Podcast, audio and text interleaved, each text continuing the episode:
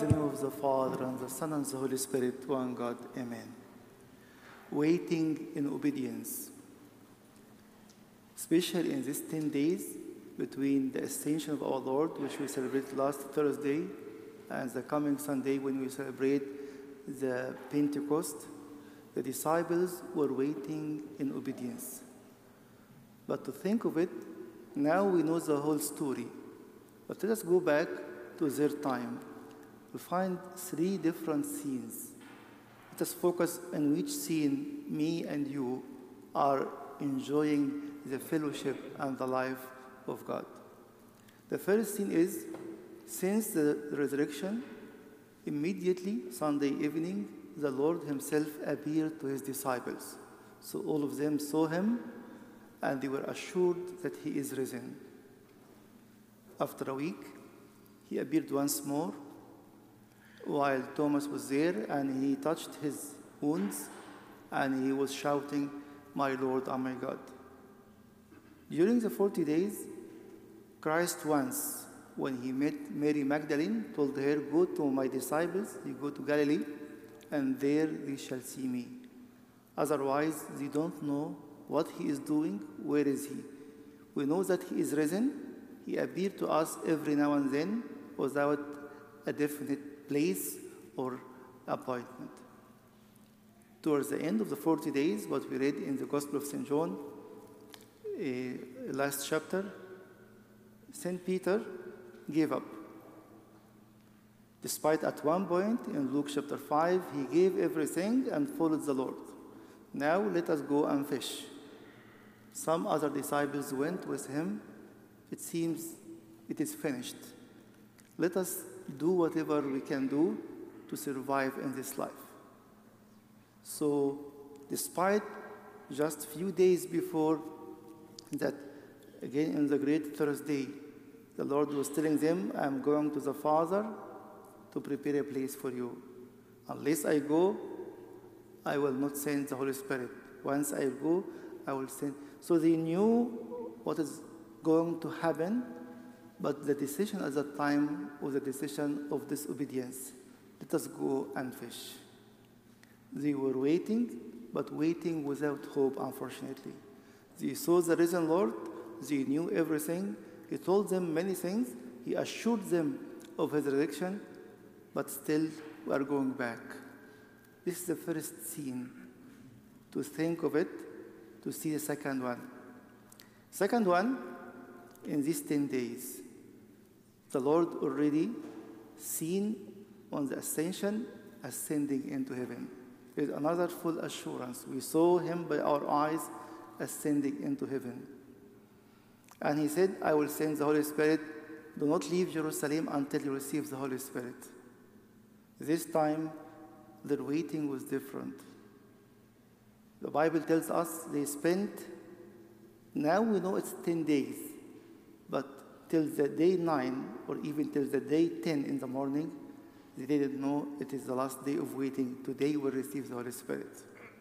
So the second scene on earth, they were waiting in obedience, assured that we will never leave here until we receive the power of the Holy Spirit. Then we will go to the whole world.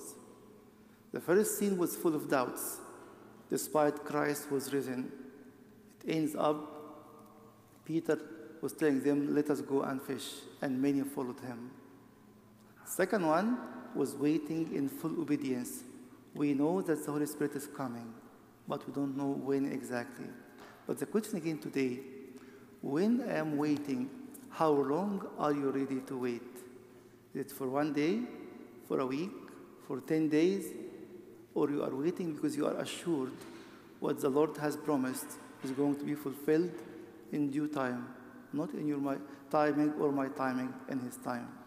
So the first scene was waiting in hesitation and disobedience sometimes. Second one was waiting in obedience.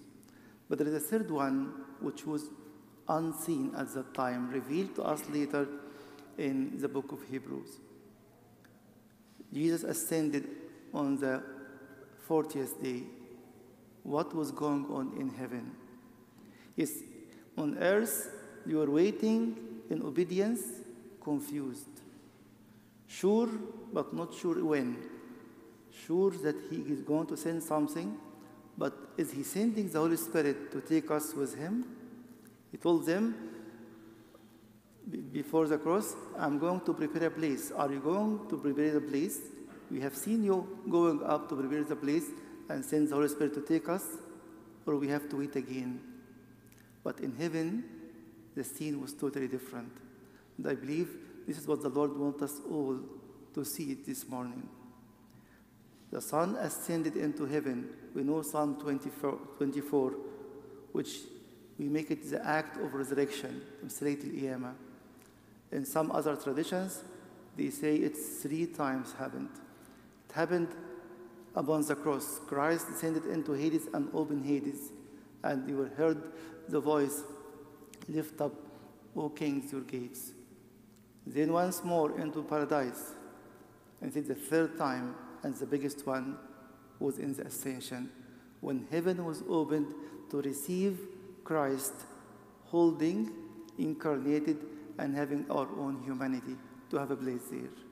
That's why in the liturgy of Saint Gregory we are celebrating this by our statement or stating that he brought up our first fruit into heaven. In this scene, St. Paul was confirming to us in Hebrews chapter 9, verse 23 and 24, that Christ now is appearing before the Father for our sake, holding our humanity, presenting our humanity there. Heaven and earth were praising Him that now the full restoration, the fallen humanity, was promised in day one. And we read this in the book of on the Incarnation by Saint Athanasius, chapter 4, 3 and 4. We had the promise to go into heaven if we kept the commandment, but we lost it in the first Adam. Second Adam came to restore us once more into heaven. So angels were praising God. Now humanity are restored and elevated in Christ to have a place in heaven. Still, the scene on earth was we are waiting, but we don't know for how long we are waiting. The scene in heaven, Christ has been risen, ascended into heaven to tell us you have a place in heaven. Let us apply it on St. Stephen in, jo- in Acts chapter 7 from verse 54 to the end. St. Stephen was about to be stoned. Heaven was, was opened. What did you see? He said, I see the Son of Man sitting at the right hand of the Father. I see my humanity is now there. I don't care about you stoning me anymore because I have a place in heaven. This is the connection between the two scenes. The last one, people on earth seeing themselves, we are victorious. We are going to kill and stone Stephen. Stephen was victorious in a different way. I saw Christ ascending. I saw the heaven were, were rejoicing for him to be there holding our humanity. And now I have a place. So he was able to do what Jesus did. He sent forgiveness to all those who were stoning him. And he was able to command his spirit in the hand of the Father. Let us apply it on ourselves. In which scene are you living? Do you know and hear about resurrection, but still you have many doubts about your place in heaven? Or are you confused, but at least I'm in full obedience to what He did, what He is doing, and I'm assured He is going to work on me through His Holy Spirit? Or as we'll hear it in a few minutes in the liturgy, lift up your hearts. We say, We have them with the Lord. Which Lord? The risen, ascended Lord. My hearts are elevated into heaven because I know there is a place for me there. St. Paul tells us in Colossians chapter 1 and verse 12 What about your life today? What are you going to do? What is the word of your mouth? He's telling, giving thanks to the Father. Why? For he has qualified us to the inheritance of the saints in the light. Now I am assured my humanity has a place there, And in these 10 days, I'm celebrating that on the day of Pentecost, the church will be refilled. We receive the Holy Spirit, all of us, in the first day when we were baptized. But in every celebration in the church, we are reliving the events. We are not repeating an event, we are not commemorating an event, but we are living the fullness of its power.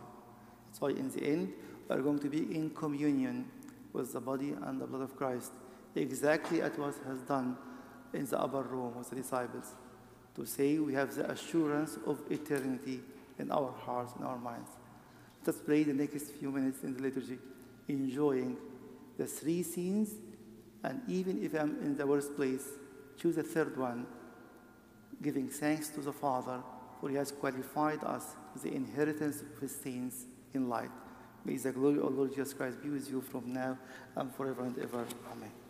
سبحوا الرب تسبيحا جديدا